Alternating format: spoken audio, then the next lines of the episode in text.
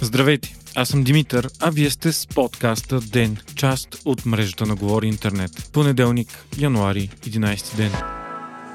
Атака над Капитолия миналата седмица продължава да е основната тема в САЩ, а и по света. Случилото се се утвърждава като исторически повратен момент за Америка. По всичко изглежда, че Доналд Тръмп те първа ще търпи последиците от атаките на Конгреса. След като беше блокиран за винаги от Фейсбук, Twitter и Instagram, основните му методи за комуникация с публиката, сега той е заплашен и от импичмент. Камерата на представителите, контролирана от демократите, започва тази седмица спешна процедура по отстраняването на президента президента Тръмп, до края на чието мандат остават едва 10 на дни. Преди процедурата за импичмент обаче, Камерата на представителите ще поиска от вице-президентът Майк Пенс и членовете на правителството на Тръмп да активират 25-та поправка от Американската конституция. Тя дава власт на правителството и вице-президентът да обявят президента за негоден да заема поста заради физически или психически причини. Основанието е, че Тръмп отказва да признае загубата на изборите и е подбудил своите привърженици да находят в Капитолия.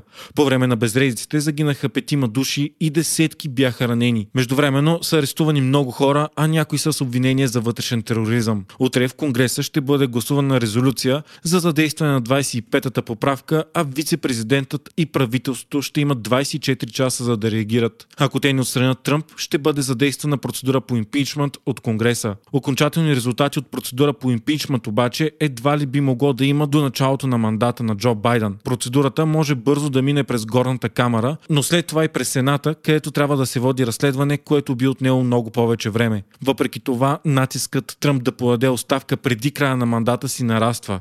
Републиканските сенатори на Аляска и Пенсилвания вече призоваха Тръмп сам да се отегли. Бившият губернатор на Калифорния и републиканец Арнолд Шварценегер пък нарече Тръмп най-лошият президент в историята. Вече няколко важни членове на администрацията на Тръмп напуснаха знак на протест, а американски дипломати призоваха Държавния департамент да осъди президента за действията му. Междувременно Apple, Google и Amazon спряха достъп от платформите си към социалната мрежа Първър. В последно време тя набра голяма популярност сред крайно десни и привърженици на Доналд Тръмп.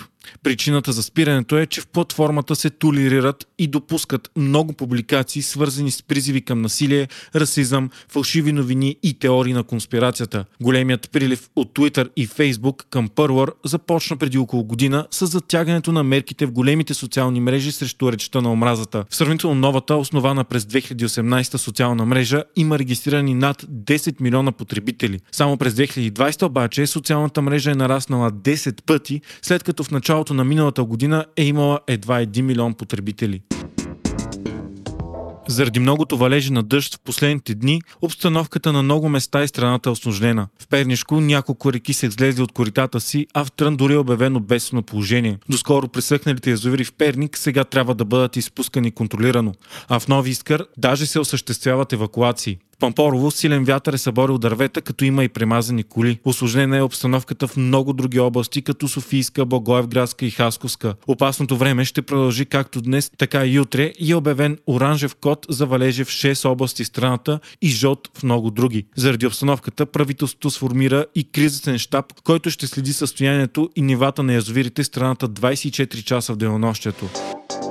У нас новите случаи на COVID продължават да спадат. За последното денонощие едва 6% от пробите са били положителни. Най-добрата новина обаче е, че за четвърта поредна седмица броя на смъртните случаи продължава да спада. За периода 4-10 януари от коронавирус са починали 453 души при 521 седмица по-рано. Броят все още е много висок и това се дължи на големия брой нови случаи през ноември и началото на декември. Рекордната посмъртно седмица беше 30 ноември, 6 декември, когато починаха 980 души. Очаква се следващите седмици смъртните случаи все повече да намаляват.